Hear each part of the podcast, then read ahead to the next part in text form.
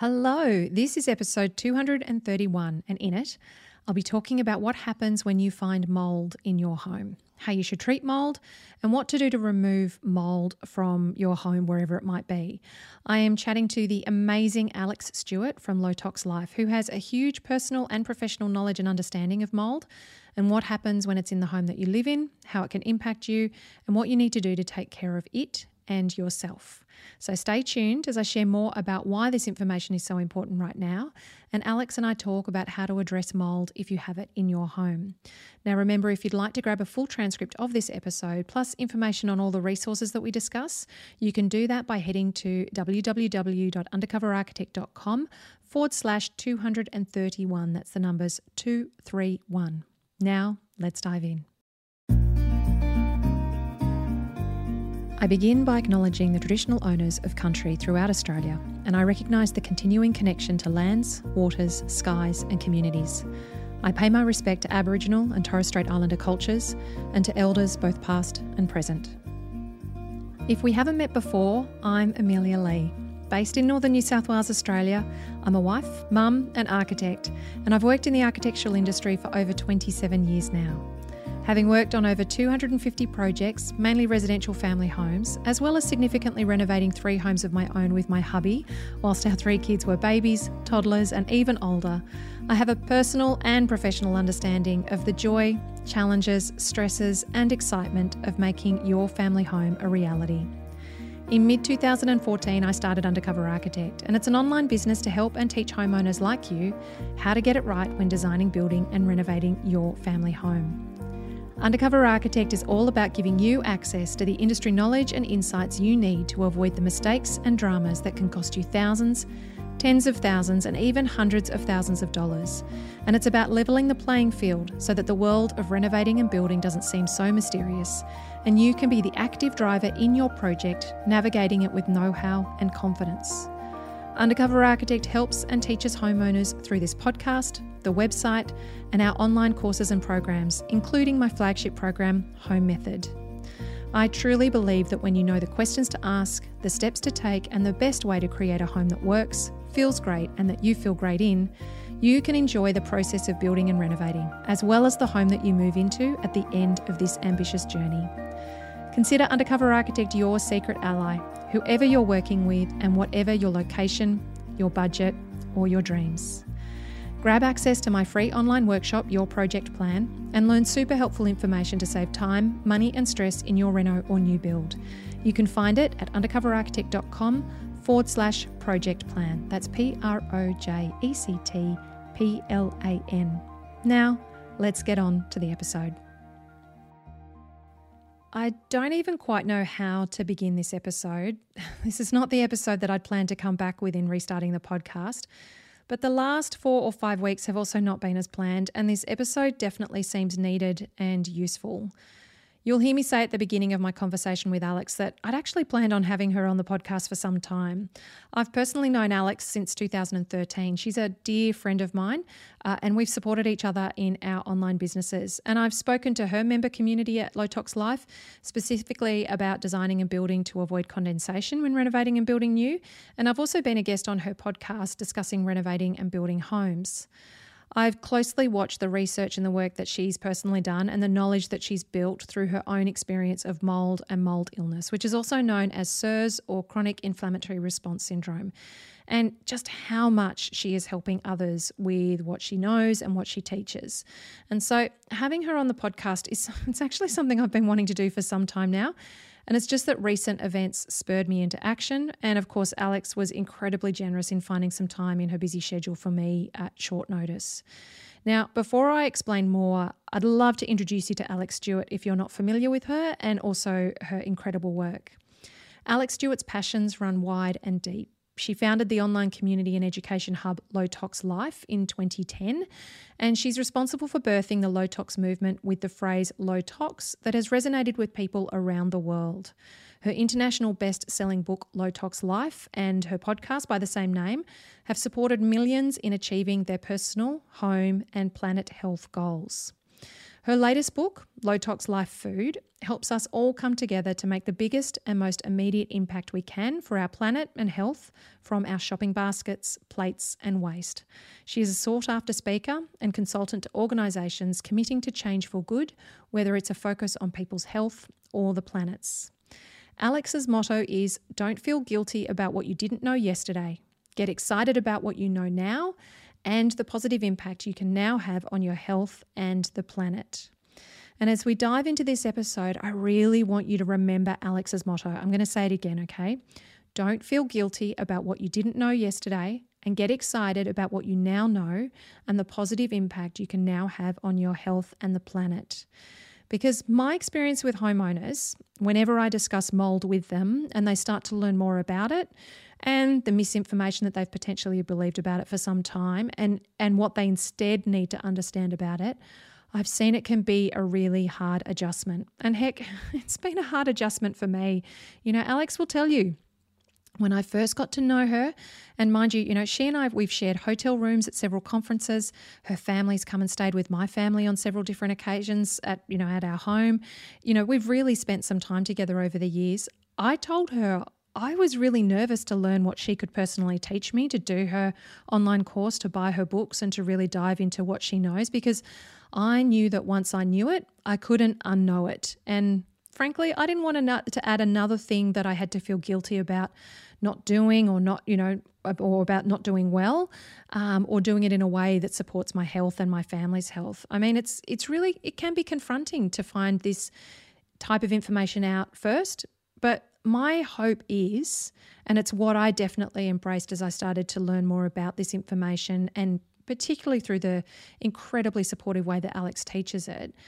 My hope is that with this episode, and what you're going to specifically learn about mold and how it can impact you, your home, your health and your well-being and the health and well-being of your family is that it's actually this knowledge is in fact going to empower you that it's going to empower you to push back on perhaps a builder or an insurance company that are trying to tell you that it's not a big deal that you have mold in your home and they're trying to do a quick fix.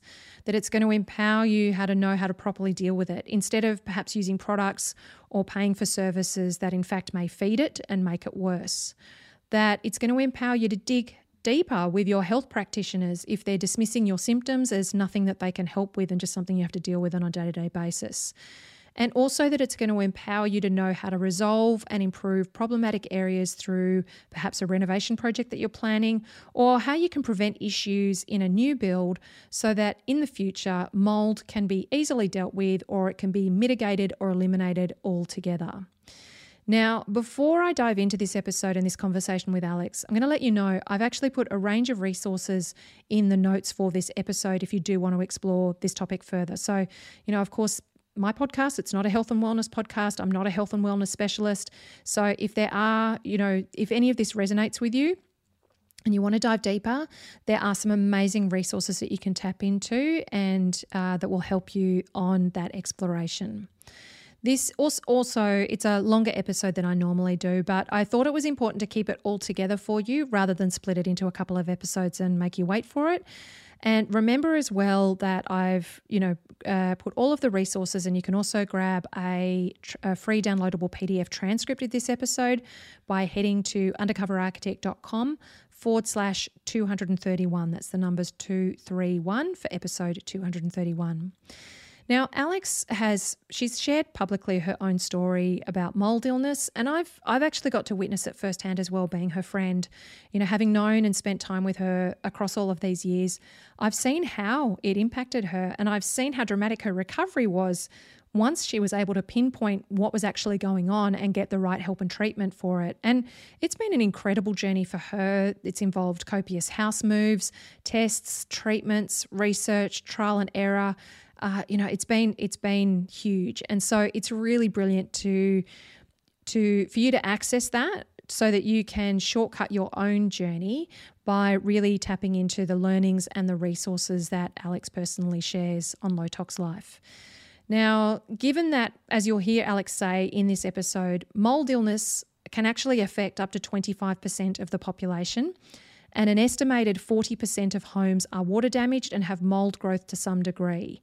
And there are many and varied symptoms when it comes to mold illness. So, what I find is that for many when they first learn this information, yes, it can be confronting at first, but it can also be a huge relief to learn what is actually causing you to feel the way that you do, because then it gives you a light to the pathway through it and out the other side, which can just be really, really fantastic overall. So, what actually compelled me to do this episode now? You know, why now? Well, I live in northern New South Wales. I live about halfway between Byron Bay and Lismore, and my kids actually go to school in Lismore. Well, they did. They did it until on February 28th, 2022. Lismore experienced its worst flooding in recorded history. So, and flood levels in Lismore, they weren't just over previous records, which dated back to 1974. They actually exceeded those flood levels by more than two metres, and the flooding decimated homes, businesses, and so much more. Uh, we were personally in Lismore in the days after the waters receded. We were helping to clean out my kids' school campus, which was totally inundated over the second floor. I have struggled to explain to others what it was like uh, to be there and what it's been like since. And as the stories of what residents personally went through as their homes were inundated in the very, very early hours of Monday morning, it's frankly been really hard for everyone to wrap their heads around it at all. Now, the cleanup has still been ongoing, and as I actually record this episode, we've just had a new wave of, of evacuations overnight in Lismore. You know, it's been four weeks since the flooding. We've had more heavy rain. Areas have become inundated again. And of course, Lismore wasn't the only area impacted by these recent floods. You know, up and down the eastern seaboard of Australia, we've seen record rainfalls and we've seen flooding that beggars belief. Tens of thousands of homes and businesses have been impacted. Now, with that flooding and then with the continuing wet weather and humidity, it's been conditions that are perfect for mould growth. And beyond seeing what's involved in the repair and the replacement of so many damaged and also condemned homes, attention is now turning to the health impacts of people living with mould in their homes as we have more of an understanding of the detrimental impact that that can have. And, you know, frankly, for where, I live, and many other humid locations around Australia. And you hear Alex talk about this. As soon as you're over 60% relative humidity, it's it's breeding ground for mold. So, you know, there's loads of locations around Australia and the world where that is happening on a regular basis. You know, mold growth is something I know we personally contend with on a regular basis in our homes. And if you're in one of these kinds of locations, then you'll be dealing with it too. It doesn't take massive weather events like what we've seen recently for this to be a problem, for mold to be a problem. Uh, although what we have experienced recently has certainly and dramatically exacerbated it. So, what do you do when you have mold in and around your home? You know, what happens if it's on your clothing or your soft furnishings? What happens when you see spots on the walls or the ceiling of your bathroom or other areas in your home? Or, as with those who've seen flooding up and down the east coast of Australia, when you start seeing mold growing in the floors, the walls, the f- timber framing, you know, the general structure of your home because it simply can't dry out fast enough, what do you do then? Well, Alex is actually going to help us understand what our options are. And my hope that as you hear what she has to share, it actually gives you a pathway through. Plus, I want to point you to another episode as well. If you actually want to learn more about designing to minimize condensation in your home and trying to reduce reduce the risk of mold growing at all in your home, um, you'll hear us talk about that as well throughout this episode. But I've also got another episode 224, which you can find by heading to undercoverarchitect.com forward slash 224. And I've got there, I actually take you through some updates that are happening to various uh, codes, understanding sustainability. And then there's a whole section in that podcast episode about condensation, understanding how to design to avoid condensation. Uh, there's some incredible resources that have got checklists in them and things like that, PDFs that you can download that you can use with your designer uh, or architect and with your builder to really navigate this for your own project. So that's episode 224. Um, and you can find that by heading to undercoverarchitect.com forward slash 224 to uh, listen to that episode as well. Okay, so now we're going to hear from Alex Stewart as she helps us understand more about mold and how to deal with it in our homes. Well, Alex, it is so awesome to have you here. I'm really looking forward to this chat. You've been uh, very generous in being able to organise this very impromptually. So, uh, and this is it's interesting because this is actually a conversation I've been wanting to have with you on the podcast for a very long time, believe it or not. And you and I have spoken about this kind of stuff, you know, uh, across a long time. Um, but with the recent flood events that we've seen down the east coast of Australia, this is it. Really, I think it was the the uh, the butt kick that I needed to just make it actually happen. So, so, yeah, and isn't it just such a reflection on human behavior, isn't it? We wait for the to hit the fan before we go, oh my God, we've actually got to talk about this. And um, here we are. So, whatever has brought us here, I'm glad we're finally doing it because I think it's a subject that is uh, so under regulated, under talked about. Um, dots are so often not joined between the health impacts um, and the investment impacts. You know, a lot of people put a lot of money into either their own family dream of owning a house or investment properties, and things can very quickly go south when it comes to mold. So um, I'm pumped to help clarify things for people. I think it's going to be awesome. And I've, you know, I've shared a lot of your resources that you have on your website and your own personal story with my members in particular. There's been loads of, oh my gosh, is that what is causing me to feel like this? Is that why we, you know, we are having this experience in this home? So I think there's going to be a lot of ahas. There's also, of course, I know that there's a lot of um, guilt's not the right word, but there's a lot of initial kind of grief that oh geez i've actually been subjecting my family to this. I thought this was just something we could sort out really quickly and easily. It's not a you know i've been i've been treating it like this thinking i've been treating it. So you know there's that. So and i know that you are um, incredibly beautiful and generous and passionate about you know until we know better we can't do better. And once we know better mm. we can do better. And this is totally non-judgmental. This is just a pathway for you to start working on what opportunities you can do and afford and achieve in your own way and having the information is actually about empowerment not about it just being something another thing that you need to feel guilty about. So i think it's going to be really awesome I'm wondering if you can actually start with having a chat about why is mold something that's something that we need to be concerned about. You know,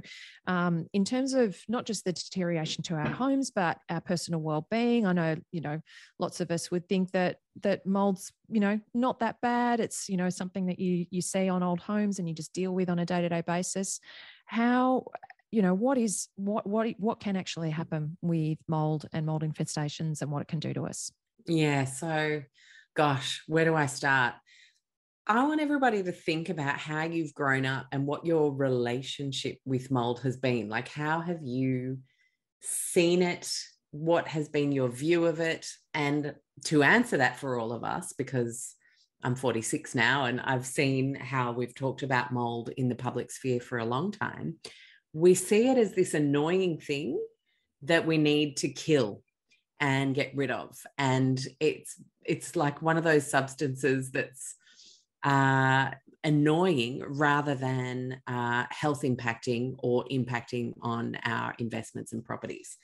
And uh, we need to, for me, the realization that mold was something more came with a personal challenge where like my entire system just went into absolute chaos. Everything from heart symptoms to arthritic, muscular symptoms to nervous system issues like twitching, tremor, um, and uh, muscle spasms, through to ice pick pains, uh, anxiety, breathing issues, shortness of breath. I could go on. There's actually more. Um, and I had no idea why this was happening to me. And it turned out that we had been living in an apartment that had water damage. And we'd been there for seven years. And it can be a bit of a chicken or the egg thing because if you're already stressed, uh, you know, I was a young mum, starting a business, very, very intense time in my life, uh, and some financial stresses as well. Um, you're already you know, behind the game on optimal health in terms of being able to weather storms that come your way. And so if you're then put into an environment like this, uh, without knowing that you're there, because you know it wasn't one of those current affair situations where you bust in and there's the black furry wall. It was was nothing like that. I remembered we had really heavy rains when we first moved in, and rain was coming down the inside of the wall on a couple of the bedrooms. But our landlord was right in there. He replaced the entire roof. We were top floor. Um, he put in whirlybirds to create more circulation. And we were like, oh my gosh, thank God we're somewhere where they really care about their property and they're, you know, fixing it.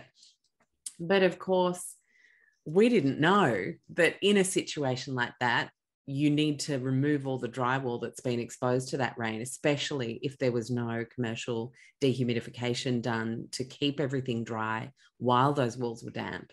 Um, and of course, there was mold inside the walls, and it surfaced here and there. There were like little speckles in the summertime, but nothing that would have made you think, oh, that's why I'm getting so sick.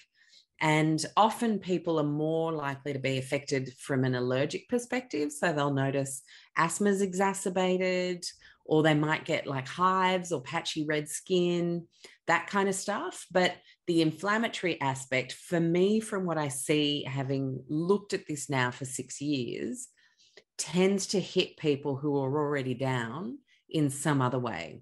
So, whether they're genetically susceptible, like their detoxification pathways aren't optimal from a genetic perspective, or whether they've been undergoing a lot of stress or maybe some other issues in their life. I had an operation, so I had anesthetic, and that was the straw that broke the camel's back and brought on all of my symptoms. So, I've broadened my um, definition of, oh my gosh, it's mold, it's harmful, everyone's going to be really sick that was my initial stress response because I became so sick and because I then connected with so many people who were so sick. But now what I see is it all tends to be a bit of a soup with a few ingredients that tends to knock certain people over. And that's why you can have people in the same family where one person's affected and the person right next to them sleeping in the same bed in the same bedroom, not at all. Uh, so, from a genetic to environmental to a personal health status perspective, yes, mold can be incredibly concerning.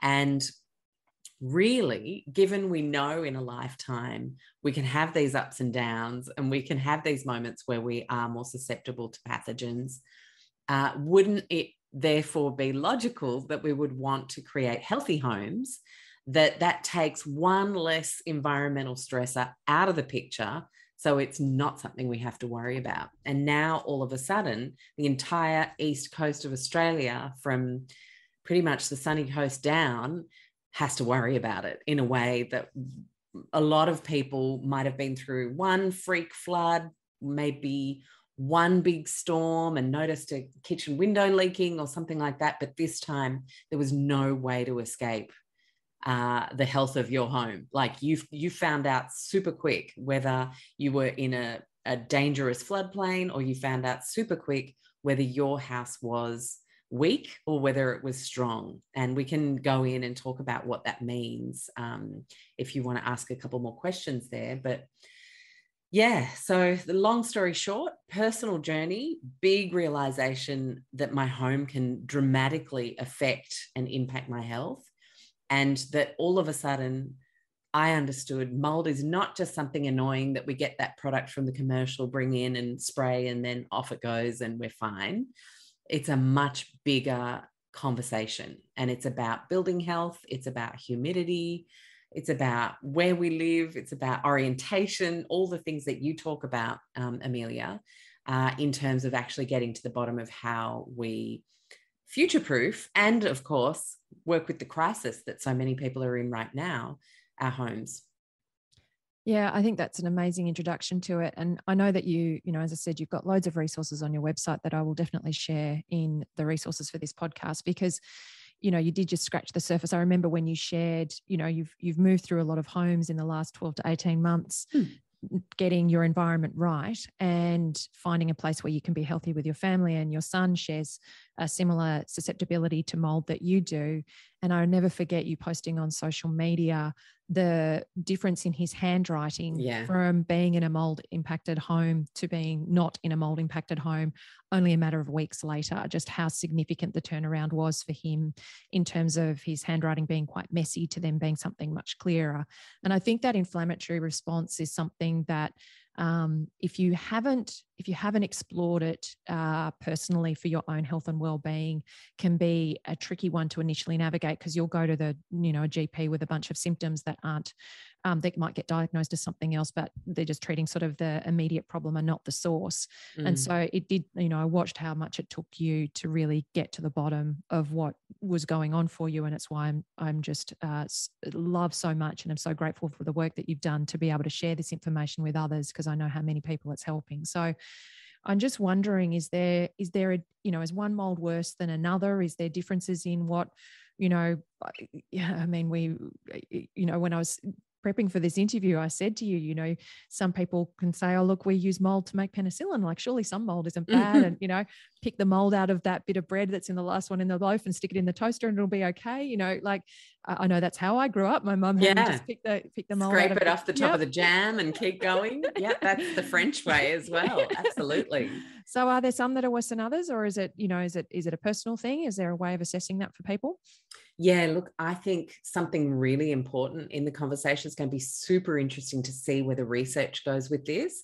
Is we do not want to make fungi our full blown foe like we've done with bacteria, because now we see this unbelievable resistance to antibiotics. We see it in agriculture uh, because, of course, Monsanto's Roundup was initially uh, glyphosate was patented as an antibiotic when it was originally brought out onto the market, and we see more and more requirement of these uh, uh, antibiotics to be used to have the same effect.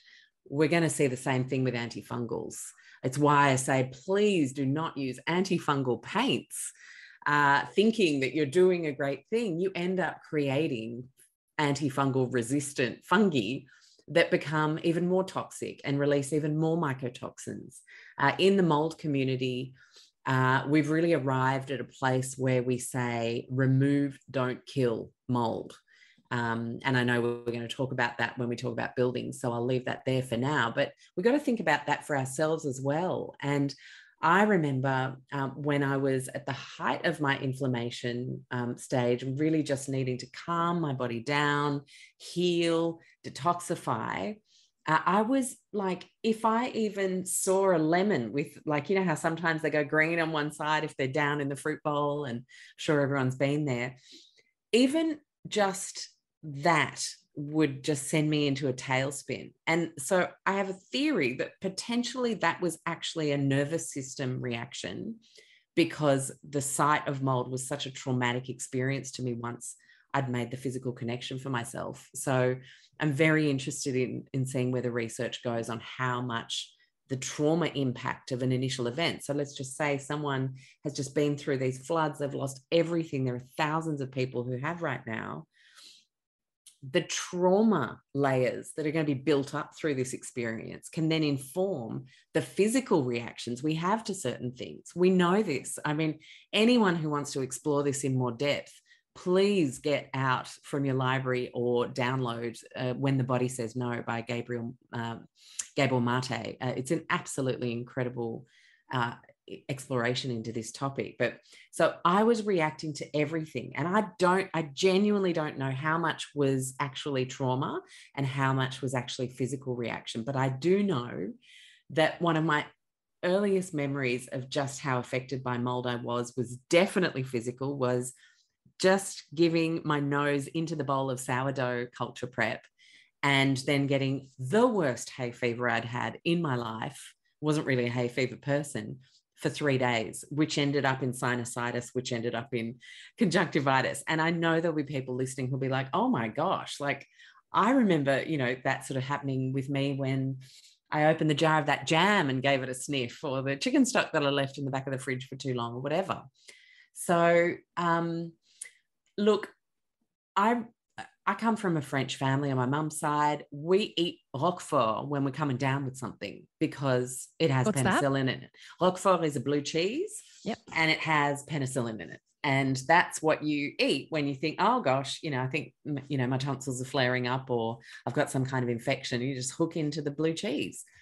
Um, and so it's actually a health benefit, uh, some mold. And so we really need to at first establish what a healthy living environment is that allows us to live calm, stress free, and not in a heightened response to the dangers around our homes.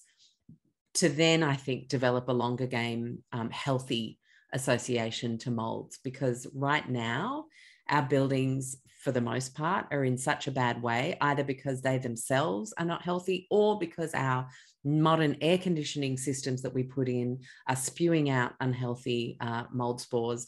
And it's it's not mold that's bad, it's actually certain molds that give off certain mycotoxins. And these mycotoxins, depending on what they are, can actually react with the body in different ways. Some uh, carcinogenic, some neurotoxic, uh, ochratoxin A, uh, aspergillus is another one that a lot of people know. And then there are many sub um, subforms of aspergillus. So there's some really fascinating research that mycologists are doing to help us define which ones are dangerous and which ones are good. But um, we're very much in the infancy there. So do I scrape off the top of a jam and keep going? I don't, because the way mold grows is in spirals generally and down through things. I tend to actually um, mix that through with the worm bucket and, and chuck it in the worm farm. Gotcha. All mm. right. And so I think that, and I think it's a really interesting conversation to think about, you know, your own personal assessment of this, your own personal experience, and then what you said about, you know, the antifungal, antibacterial, us not just going to town on mm. completely creating, you know, hospital pristine environments that then don't give us any ability to actually uh, have a natural resistance to this long term. So I think that's it's really yeah it's a really um, interesting way to think about it so i'm wondering with that then obviously people who've been flood impacted they'll know that that mold's starting to grow in their home. And i mean yeah. in the northern rivers we've had uh, pretty much rain almost every day. I think there's only been a couple of days in the last three weeks since the floods that it hasn't rained.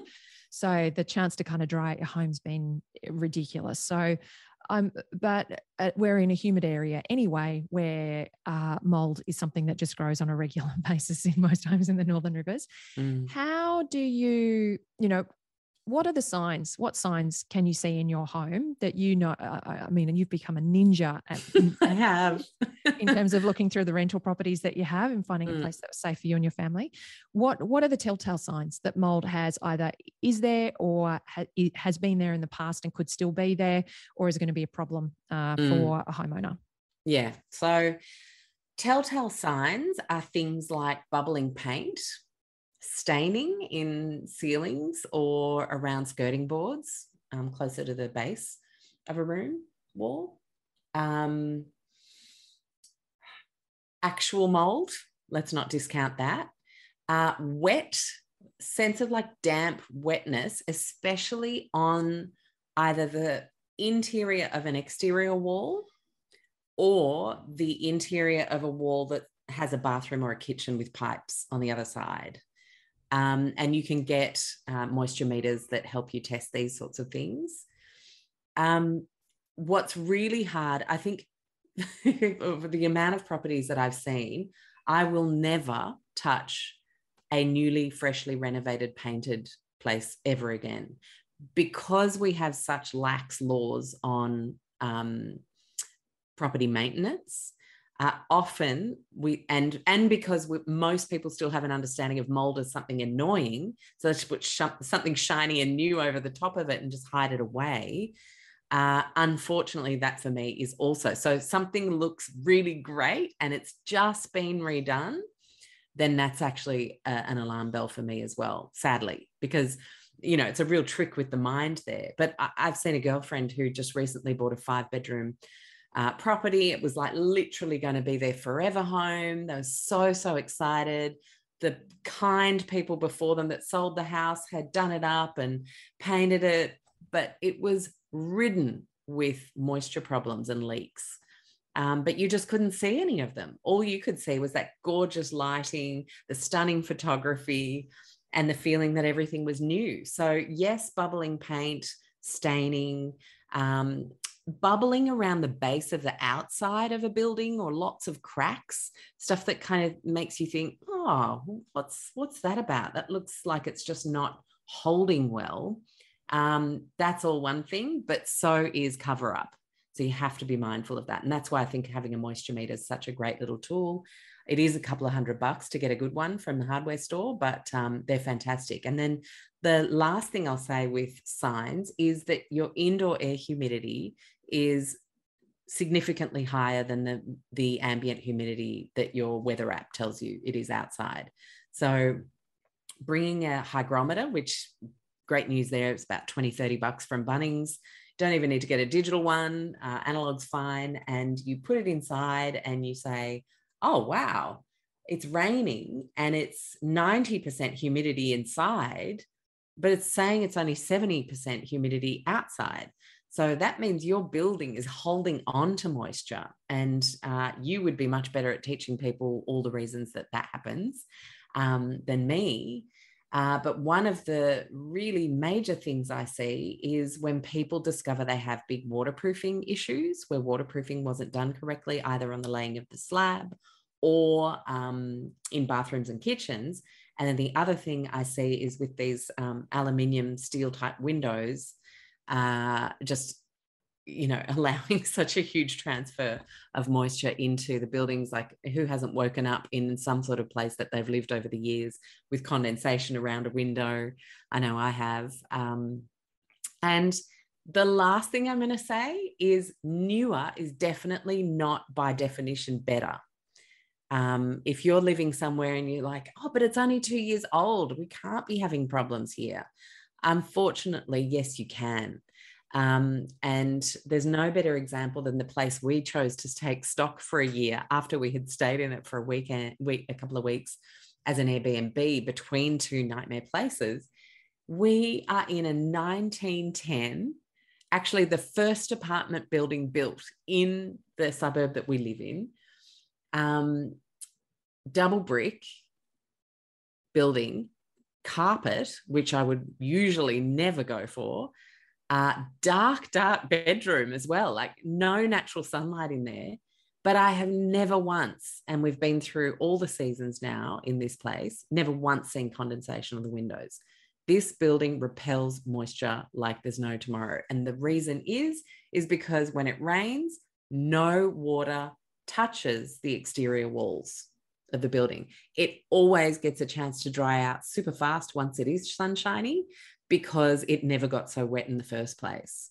Uh, so there's a lot of things to consider, and it's an exciting time for a lot of people who get to rewrite their house's story after really tragic um, happenings.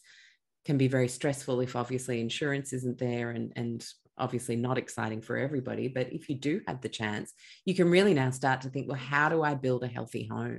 And that's that's a really exciting project yeah, and I think that that I mean we've spoken on the podcast, and I'll I'll share more information, obviously, um, in the resources.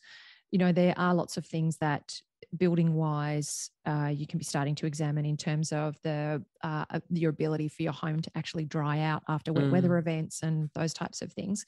The the comment that you made about your external walls of the apartment building that you're in not getting wet is a really you know fantastic one because obviously as property was developed, particularly through the 80s and 90s, where it became about maximum internal square meterage, uh, and we got rid of eaves and we pushed mm. everything to mm. the external line because you know the maximum footprint was what was what was approved basically, and it was more the footprint was measured to the outside of the eaves, not to the outside face of the wall, and yeah. it was more sellable inside the house than it was outside of the house. So, you know, property developers like uh, Henley Homes and those kinds of things, they brought over this rationale from the states where we just weren't building with eaves anymore, and then that sort of started to become mainstream through our media, through through the through the way that we built homes here. So I think that it's it, that whole conversation about how does your home uh, keep water off it, and then how does your home dry out? Because you know it doesn't have to be raining for you to be generating humidity internally. No. You can have your shower going, you can be cooking. You know, a person generates humidity in their indoor air environment on a regular basis. So I think having that humidity reading is also a really great tip for people to actually just be monitoring that on a regular basis and seeing for themselves. And this climatically, I know you don't have to live in a humid area for this to be a problem. You no, can have this don't. happening in in dry areas as well. So now in terms of okay, so you've you've found it. How do you and or it's starting to grow, you know, and you're in a, a you know, you've been through these floods or you know that you have this problem in your home what are the ways that you actually can start getting rid of it uh, and dealing with it um, through you know it might just be through your clothing and soft furnishings you know you know i know lots of people will see mold start to grow on their shoes and you know those kinds of things uh, versus you know right through to the walls of your home uh, and it might even you might be seeing it sort of in uh, elements within your building as well. What what mold treatments or mold uh, you know mold removal processes do you recommend because i am seeing so like particularly where mm. i live so much being advertised fogs uh, spray yeah. products you know there's there's actual cleaning services that will come into your home and and promise to deal with the mold and you know turn around and be able to leave and leave you with a home that is safe to occupy like what I know how much research you've done in this area. What do you suggest people need to do when it when it comes to actually getting rid of mold and cleaning mold in their homes? Mm. So there's a couple of parts to this. Number one is you have to distinguish do you have an indoor air excess humidity issue that's causing mold to grow, or do you have water damage? Because those are things that we deal with completely differently. The way we deal with water damage, so flood, rain, excess damp, uh, burst pipe, etc., is you absolutely have to get to the root cause of why the water damage happened in the first place, fix that, and then remove the mold that it that it caused. So that can mean um, getting rid of the entire backing of under your sink and replacing the whole thing. That can mean if it was a roof leak and you didn't realize because you were away for a couple of weeks and then you got home and you saw that mold had started to grow, that whole drywall has to go. Uh, there's no amount of fogging that you can do that is going to fix that because you can't fog through a wall.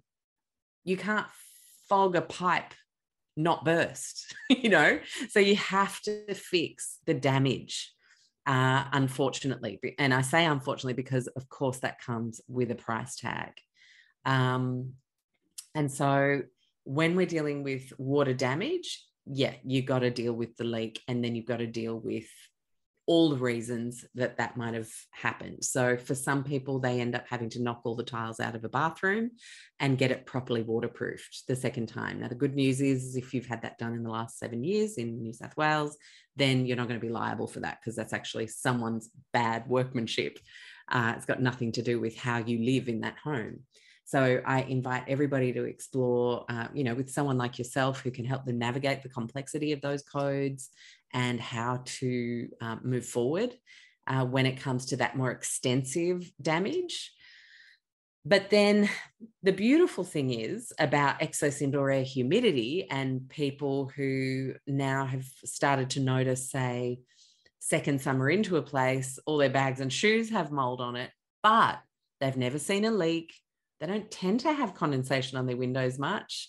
Uh, they've tested their indoor air humidity and, oh, it's about 10% more than in outside, or it's just been high for a long time. So anything over 60% humidity for a prolonged period of time can allow for mold to grow.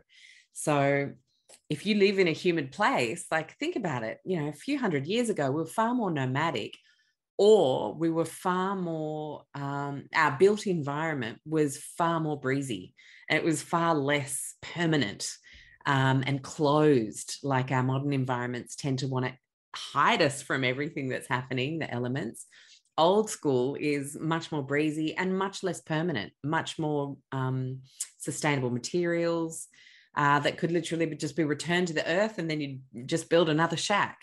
Um, so we're also dealing with the fact that it's kind of weird to have these structures that are built and you know built to protect us from the elements, not very well ventilated, and having us living in these bubbles. It's one of the reasons why we end up with excess indoor air humidity because it just gets trapped. Um, and unless you've got the great fortune of being in a passive house with uh, you know your house has literally lungs to help usher clean air in and expel bad air and uh, reduce the humidity that way then we're going to have to do it manually and i want in the next year to stop having to teach people how to clean mold because everybody actually invested in some dehumidification in their homes that's what i want because cleaning mold is expensive. We end up throwing things out and having to start from scratch. You know, soft furnishings that have foam inside them where mold could have grown right into it. Those things should ideally be replaced. I'll teach you how to clean some some surfaces for sure, but none of it matters if it's just going to stay so humid inside. Um, next time it rains, and next time you go through a rainy season, uh, and so anyone who has a, a, any kind of like if you live in a house and an apartment anything you have to have dehumidifiers if you live somewhere where it regularly goes over 60% there's no way around it. You just have to do it. And some people if you think about modern trends of huge wide open spaces of combined living dining um, kitchen where you've got like massive square you know you can have up to like 100 square meters in that kind of a space um, it's very hard to dehumidify that with a couple of 35 litre dehumidifiers. So then I teach people how to take all of their soft furnishings once a, month, ideally once a week, but I can't see people moving couches once a week. That's kind of unrealistic. But at least you can do all your couch inserts and pillows and cushions um, and dining chairs if you've got pillow material dining chairs.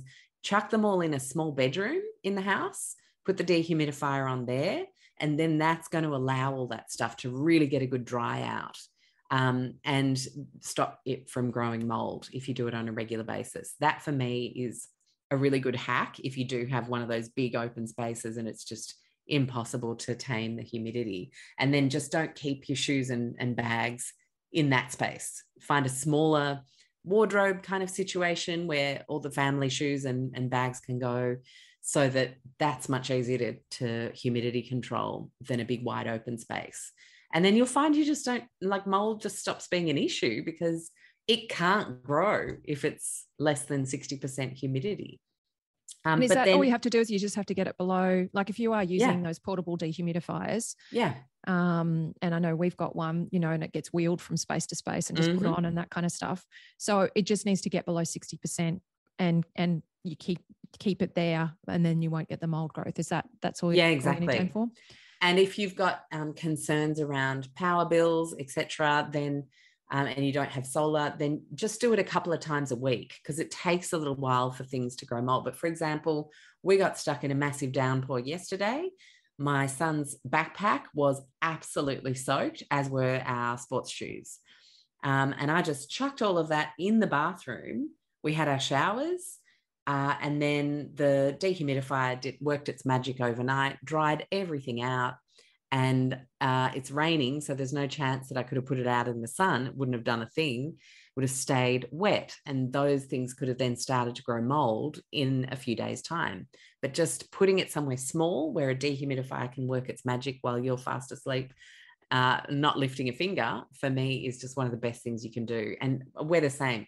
We've got two small units. One of ours is really tiny, compact one. It lives in the laundry because our dryer is not a condenser dryer. So it just um, dries our clothes and um, and stops anything from growing in the laundry. A lot of people talk about mold in the laundry.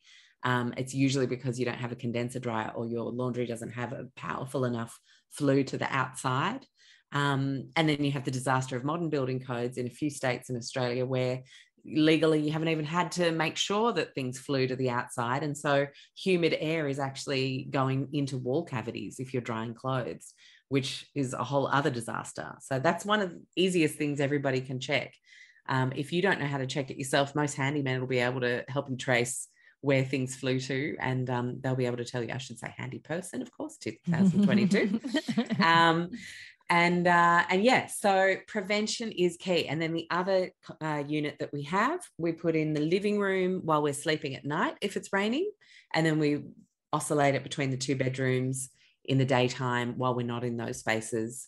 Again, during summer and when it's raining. In the winter, it's very low humidity. We don't even need to worry about it in Sydney uh, unless there's a really rainy spell. So that's where we've arrived at our prevention plan uh, for the indoor air humidity. Now, again, if it's beyond that, if you see mold coming through walls, it has a different look. Just doesn't look like something you could wipe away. It looks like something that's stained through a wall. Um, that is when you need to investigate and see where that's coming from and why. Yeah. yeah. And you can, um, I mean, uh, you know, we're talking obviously about portable dehumidification units. You can specify now if you're installing air conditioning units and those kinds of things, you can get air conditioning units that have dehumidification built into them. Um, obviously, there's mechanical uh, and heat recovery ventilation systems as well that you can be doing as your um, as your ventilation system, your mechanical ventilation system in your home. So I think understanding that that dehumidification needs to be part of the thought process of yeah. managing and maintaining your indoor air quality uh, is a really good one. So all right so if you if you are cleaning it you know obviously there's i've seen all sorts of recommendations there are those those fogs there's uh, people just say just put bleach on it or uh, i can't remember it was mold rid or something that spray in bottle same thing I saw, yeah i saw mm. somebody mm. sharing that they'd bought bucket loads of that recently in sydney mm. um, and then there's right through to the other end of vinegar clove thieves uh, you know those uh, bicarb i've also seen what if you've got surface mold somewhere um, that you want to clean off, mm-hmm. what do you recommend as a, a cleaning product that uh, is the best to use to actually deal with it? Cool. So I just want to speak very quickly to the air conditioning situation because a lot of people don't realize that you should be getting a full service on any split systems or ducting every single year, deep clean. Uh, otherwise, mold can grow in those places as well, and then you end up with a air problem. Um, and uh, and I just think that's important because so many people I speak to or give talks, they're like, every year. I'm like, yeah. And if you live somewhere really humid, I'd go every six months. And people are shocked. Like, you know, building owners who rent out apartments aren't held to account to do that annually. No one's holding anyone to account. So it actually comes down to grassroots education. And that's why I thought I'm going to take this opportunity and help anyone out there who's listening on that front. Now no, let's. Yeah, no, no. And before you go on, that's actually, I mean, that stems to it will be somewhere in the warranty conditions that you're supposed to, ins- mm. to, you're supposed to maintain every 12 months and do that type of clean. In hospitality and commercial properties they do. They have to they know that it's part of their servicing agreement that they have to clean those air conditioning units on a regular basis. A lot of new builders will hand over an owner's manual at completion with all of the manuals and things like that to the homeowner and say okay this is now your your thing this is what you need to know about all the things that we've installed into your home uh, but they don't necessarily educate a homeowner that in order if anything goes wrong with that air conditioning unit and the uh, they won't have their warranties honoured unless they've performed to what the warranty requires, which is the annual clean. And I know you've got a protocol when you go and stay somewhere because this is something that you're super sensitive to, where you will, you know, that your team check with the oh, hotel oh, yeah, whether they're they do. doing a cleaning regime that so that you don't end up in a hotel room with a with an air conditioning unit that hasn't been properly maintained. So I think that um, that yeah, I really appreciate you pointing that out because we forget we build mm. and renovate these new homes and then forget that we actually have to maintain them. This is not the end of us doing things with them. Yeah, and uh, and yeah, that it's it's all these new things that we put into them. They're not just something that we can then set and forget. We actually need to continue maintaining them uh, in order for them to perform and then in order to to us to have any any claim on warranty issues that we might need so yeah. yeah. and think about modern life amelia like we are geared to spend every waking moment at work with our families with a few friends on holidays where is the taking out of things seasonally and dusting them off and getting the sunshine to give them a good dry like there's no we don't do any of that stuff anymore. There's no housekeeper. There's no there's no maid. There's no one to help us with home maintenance. It's just us. And so we've kind of geared our lives to literally have nothing left over for home maintenance. And then, of course, building codes and uh, maintenance codes. Like I, was thinking about this the other day when we got our fire inspection guy come in and replace the extinguisher, the extinguisher, and check the fire alarms, and then go. And I thought, where is that for air conditioning systems? there's no air conditioning requirement where they no one's really holding anyone to account there's a suggestion but there isn't really a policing of it so more people that know about air conditioning maintenance the better i reckon i always write to a restaurant if i've noticed a moldy aircon something really old you know they're a small business that they've got a million things to think about and i've been in hospitality you are busy all the time so I just pop them a note and I just say, look, I noticed, you know, you had a really dirty air conditioning. That might be impacting your staff, creating allergies, bit of brain fog. That might in turn actually create a worse guest experience. It's just 200, 300 bucks to get someone in to come in and fix a split system and um, and give it a good clean. It's worth it for everybody. Uh, yeah. So yeah, I'm a big fan of that. Now let's start talking about cleaning stuff. So let's just say you've noticed that your closet smelling a bit musty. You know, closets tend to be closed, that they tend to therefore trap humidity when it's been hot or rainy, and um, really, really common for those areas to get moldy if you don't have dehumidifiers. So, what can we do? Do we have to throw everything away? Luckily, no, we do not. Um, unless it's a super quilty padded jacket that has a lot of filling. Like I've found those items can be really, really hard to fully, fully clean. But the average piece of clothing can absolutely be cleaned. And as someone who has been in water damaged places and moved on, I can tell you now I've been able to rescue my clothes. So that's a good piece of news. Um, Do you have to clean them with anything special? Yes. So my protocol is one I picked up from someone in America who's a great educator on mold. And it does actually involve, I know my business is called Low Tox Life, but it's low, not no. And sometimes we actually do need to bring in some big guns. And it involves a triple wash. So all of these washes are done on a hot cycle. Yes, it's going to cost money. Um, hopefully, we're with uh, someone who uh, provides carbon uh, carbon neutral energy, and so therefore um, we're not damaging the environment as well. But it is costly to do hot washes. I get that. But it's more costly to have to buy a whole new wardrobe. So think about it that way. First wash, 60 degrees Celsius or more, you want to do with half a cup of ammonia. Very, very important here is to wear appropriate face mask and gloves. And uh, I always say, whenever you've been cleaning anything with mold or dealing with any toxic chemicals, wash everything that you've worn while you were doing that as well afterwards. Um, so, first wash, half a cup of ammonia, in it goes, hot cycle. Don't take it out of the machine. You don't need to dry it and then put it back in. Next wash, hot wash again. You do with a big cup of borax. Borax you can buy from your supermarket but you can also get it in bulk online. I'm a big fan, if you're here in Australia, of Blants over in Western Australia, B L A N T S B L A N T S.com.au. Uh, they sell big 10, 10 kilo tubs, and we've got one in the laundry, and we just whip it out um, every time our clothes have been a bit damp or son's been camping, and you know that that's all been sitting in the pack for a few days. That's when we whip out the borax. So that's your second wash, cup of borax. Third wash, I do love the Young Living Thieves. I think it's a fantastic product. It has a great blend of essential oils in there. Get, help give things a really good deep clean. And I tend to then just do a couple of tablespoons of like we use EcoStore as our run of the mill washing powder. Koala Eco is another really great brand. Euca is another great brand.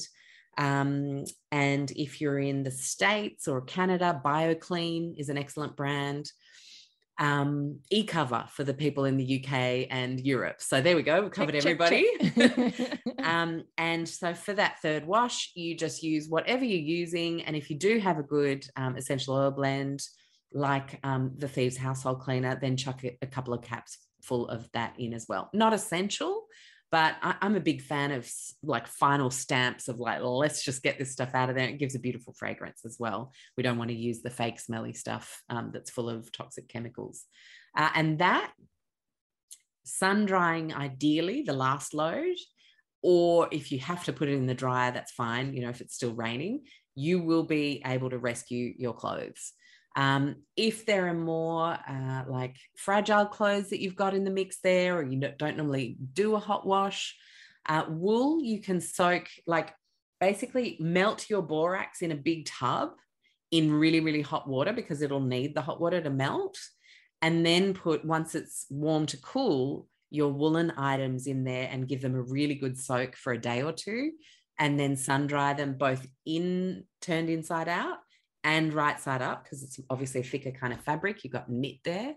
Um, then you should be able to save most of your woolens as well. We've even be, been able to save most of my son's soft toys by just doing that triple wash and then the good sun dry at the end.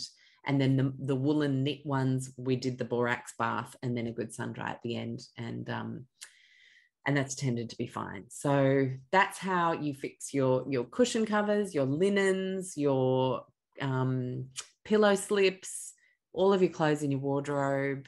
Um, you'll be able to save most things doing it that way. And then with things like um, uh, actual furniture, it's harder to to recover softwood furnishings that haven't been lacquered because they've got very little protection. They're quite porous and, and mold can actually get into the grain. But if it's been lacquered, you, it tends to just be able to stay and sit on the surface. One of my favorite cleaning products is something called concrobium. It's an encapsulator. It's a, it sort of forms a membrane around the mold spores. Um, and you just spray it on, you leave it for 20 minutes, spray again, wipe it away. Now, I'm not a fan of using um, uh, material cloths or um, tea towels or microfiber cloths for this for the simple fact that you're going to want to throw away anything that you've cleaned mold up with. And so I just use kitchen paper towel for these sorts of cleaning jobs. Um, we've been able to rescue a, a varnished bed that way, um, but just be mindful that sometimes the base, the foot of furniture isn't varnished. Um, and so if that's been sitting in moldy carpet, you might actually want to take a centimeter off the bottom um, if you've got a handy person in the house who's comfortable with a, a saw, um, then uh, that can be a really good way to rescue some furniture to take a good centimeter off the bottom, then seal it with some kind of varnish so that nothing more is going to get in there. And then you tend to be able to save those sorts of furniture products as well. It's quite easy to clean walls with concrobium too. Uh, windows, it's a great um, help. And um, I'm just trying to think of other types of surfaces that might grow it. Yeah, any kind of cupboard. Um, but varnished surfaces, you'll have more luck actually just removing it clean. From walls, um, sometimes, especially if it's a dry wall, it tends to um, be a little bit harder to get out. You might end up with some staining. But trust me when I say the research is very clear on this now. Your exit mold type products unfortunately act as a food source for mold and because of their antifungal nature can then in turn have mold grow back with slightly more angry mycotoxins um, being released from the spores. Right. so it's just not a great idea. Much better off with something like concrobium much better off with baking soda much better off with white vinegar and really trying to remove it rather than kill. Like you just want to uh, make sure you, we're using the right words because um, killing usually doesn't fully kill and then comes back stronger, just like antibiotics with that don't quite get rid of an infection and the infection comes back stronger. So it sounds like you're essentially trying to either wipe it off, cut it out, or soak it out, you know, soak it and wash it away in terms mm. of those kinds of products. So why do the fogs not work? What, what's the deal with the fogs? Well, the fogging, look, they're looking at hydrogen peroxide fogging as a really good way to um, eliminate mold um, and eliminate mold spores. That seems to be more beneficial than the older forms of fogging or the more common forms that are d- done still. Um, but genuinely, like if that's gotten into the carpets, if it's in your soft furnishings, if it's gotten into foams, or as we come right back to the first part, which is if there is more deep seated damage in the first place, it's all just going to come back and then some, unfortunately. Gotcha. Okay. And in terms of, you know, have you seen with the people that you've worked with and those kinds of things, there's a timeline in terms of trying to have some ability to, like, I know, I remember speaking to um, David Keane, who has the business Solve My Claim. They assist people when they're having troubles with their insurance companies. And they, he told me about a, a house where um, there was some initial storm damage uh, that created some problems. And because the insurance agency took so long, it went from being a sort of, I think it was something like a sixty or seventy thousand dollar problem to solve to then being over five hundred thousand dollars because yeah. the house mold had taken hold in the house by that point. I'm thinking of all these people who are obviously take, you know, trying to get back into their homes. Uh, and I know that a lot of the older style homes, the hardwoods and those kinds of things, if they're able to dry out, they can actually dry out and be okay. It is the softwoods, as you said, that where the mold can impregnate and it just it it can't um, it can't seem to repair itself in the same way. Mm. Do you do you you know if people have been sort of ignoring this mold problem on their walls or something like that for a while and all of a sudden think they've created a full-blown problem for themselves in terms of having to remove it is there is there something around the urgency of it? Is there you know do you see issues with timelines and those kinds of things? We've had so many i mean had so many local people saying the insurance assessor told me that i just had to wait until somebody could come and inspect this. Devastating. and, you know and yeah. meanwhile you know things are just getting worse for them. So how how you know what what's your experience with that well, remembering when we were talking about humidity, and if things stay more than 60% humid, wet, uh, mold will grow. So it's incredibly urgent. Yeah.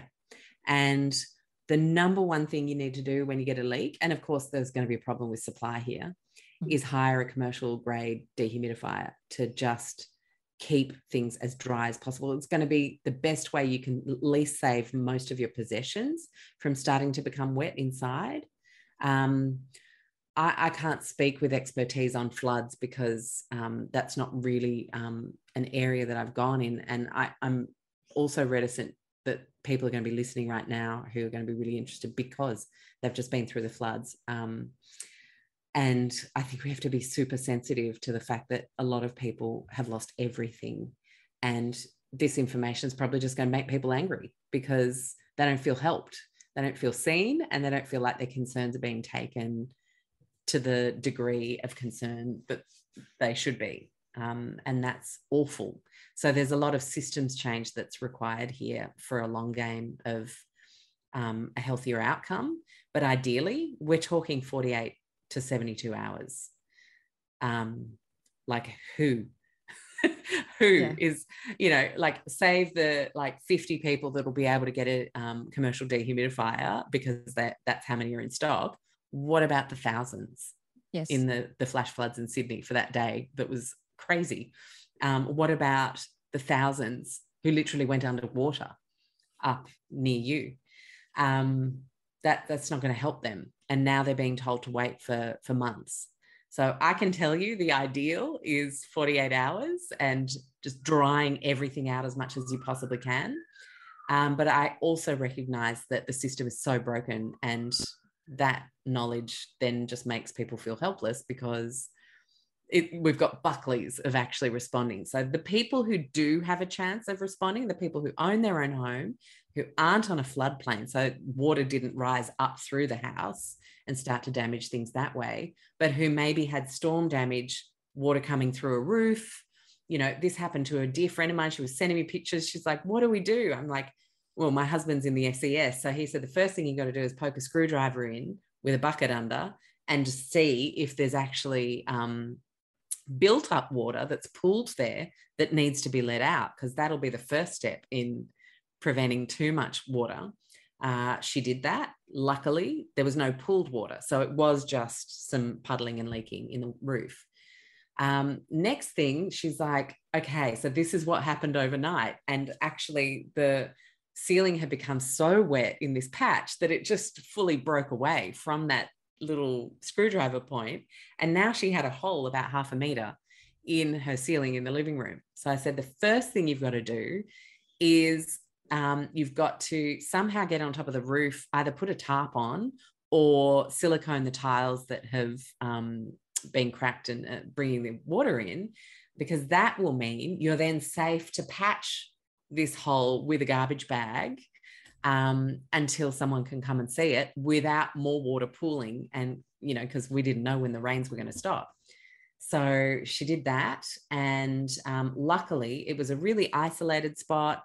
Uh, a, ha- a, local handy person came, was able to show exactly where the mold stopped in the batting that was inside the roof. So they just cut literally a huge circle out around it, kind of like, uh, you know, a surgeon deals with melanoma and you get a bit more um, so that you know that you've got everything, and then put new insulation in that spot, put new drywall where it was wet, um, and they didn't get to the point where they needed to do more.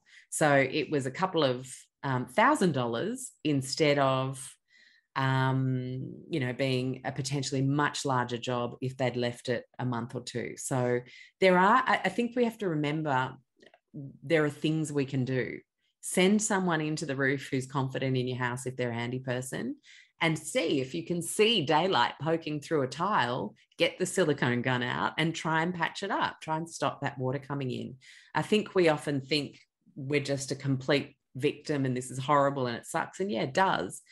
Um, but with these more minor situations there's actually a lot of stuff we can do to to stop it from getting worse crank the dehumidifiers and then that buys us a bit of time to dig around at the the bigger problem that we might need to fix. Does that help?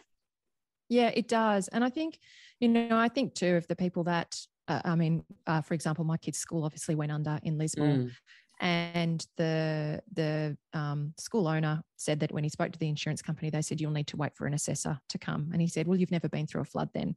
And uh, he just made sure everything was photographed and documented. And we and we started. We pulled out thousands of square meters of carpet because if we'd left it, it would have been mm. horrific. You know, even even within we were there. Um, two days after the the floodwaters uh, started subsiding enough for us to be able to get in, and within 24 hours, we had yeah. health inspectors saying we weren't allowed to be inside the building because the air was so toxic. So, you know, we were very fortunate that we were able to do what we did within that first 24 hours of having access. So, I think that um, I think those points that you raised about what can you do to uh, mitigate it getting worse mm. uh, and and be able to contain it are very important. And then I think sometimes uh, being able to get some advice uh, about whether you need to just proceed with uh, documenting it and yeah. protecting your own health and, and well-being in the process um, is important. And I think too, it's it's you know understanding that it is something that needs to happen quickly there'll be lots of people who may be insured or the insurance company is saying no we're not going to cover that because that can dry out and you'll be fine mm. knowing that they may have scope to push back on that is important. So empowering yeah. with that information that um, it's not something that will just, it could be something that could dry out, or it could be something that will be continue to be problematic for you. Uh, and now is the time to, you know, be able to deal with that and uh, to get access to the help and information that you need to be able to to uh, push up back on the process if somebody's saying no, that's not, it's not something to worry about. So. Mm. I think all of that's amazing. And I think um, understanding just that uh, wiping it down with exit mold is not going to solve the problem nope. is um, is very valuable information as well. So, um, Alexx, I can't thank you enough for all that you've shared in this conversation. Uh, and as I said, I'll put loads of resources. Alexx has actually got uh, she's got conversations with specialists on this. Uh, if you are somebody who um, these symptoms are starting to trigger for you, thoughts on, oh, actually, this is something I'm experiencing, and I just put it down to being tired, being busy, being stressed. Mm. Um, but it actually could be a signal of something more. I remember you actually you said to me, uh, and I don't know if the stat still stands, but you said to me ages ago that there was a certain number of people that were impacted by the genetic predisposition mm. for this, and then a certain number, and then a certain number of buildings that were impacted by mold and dampness issues. So the stats just were stacked against what were those stats again? I remember you Yeah, so it's 25, 24 technically percent of people. Um, and you can actually test this by doing the celiac blood test, HLA, DR, and DQ gene groups. Um, and uh, there'll be certain uh, SNPs, we call them, so little genetic um, uh, little sub parts of the gene uh, that uh, make you more susceptible to a whole variety of environmental toxins. And there are a couple that are actually specific to mold in terms of doctors who've been treating people by the thousands who have actually decided to say, Yes, I see your concern is mold and I want to help you because it's still not recognized as an illness in um, uh, medical associations around the world, unfortunately. Um, and so, yeah, about 24%. And then if you look at water damage in buildings being around the 40 to 50% mark, depending on the country, climate, um, and rainfall, uh, you do the maths on how many people are running around out there feeling less than their best selves who have never realized why that might be. And that devastates me.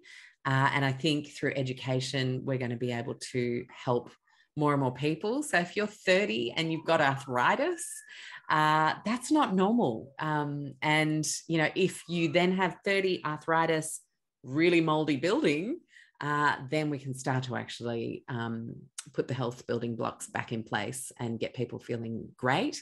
Um, but as I said, I'm passionate about homeowners and home investors realizing how big a problem this can be for them.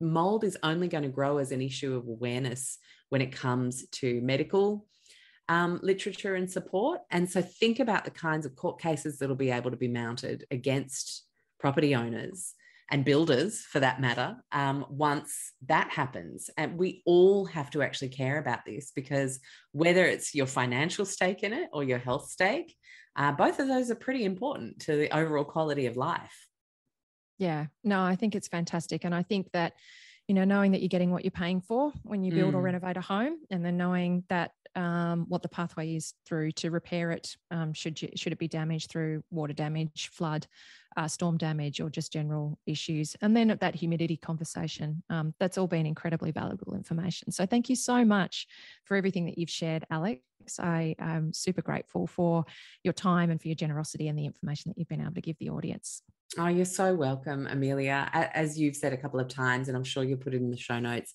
there are some aggregated, here's everything I've done on mold things on my website.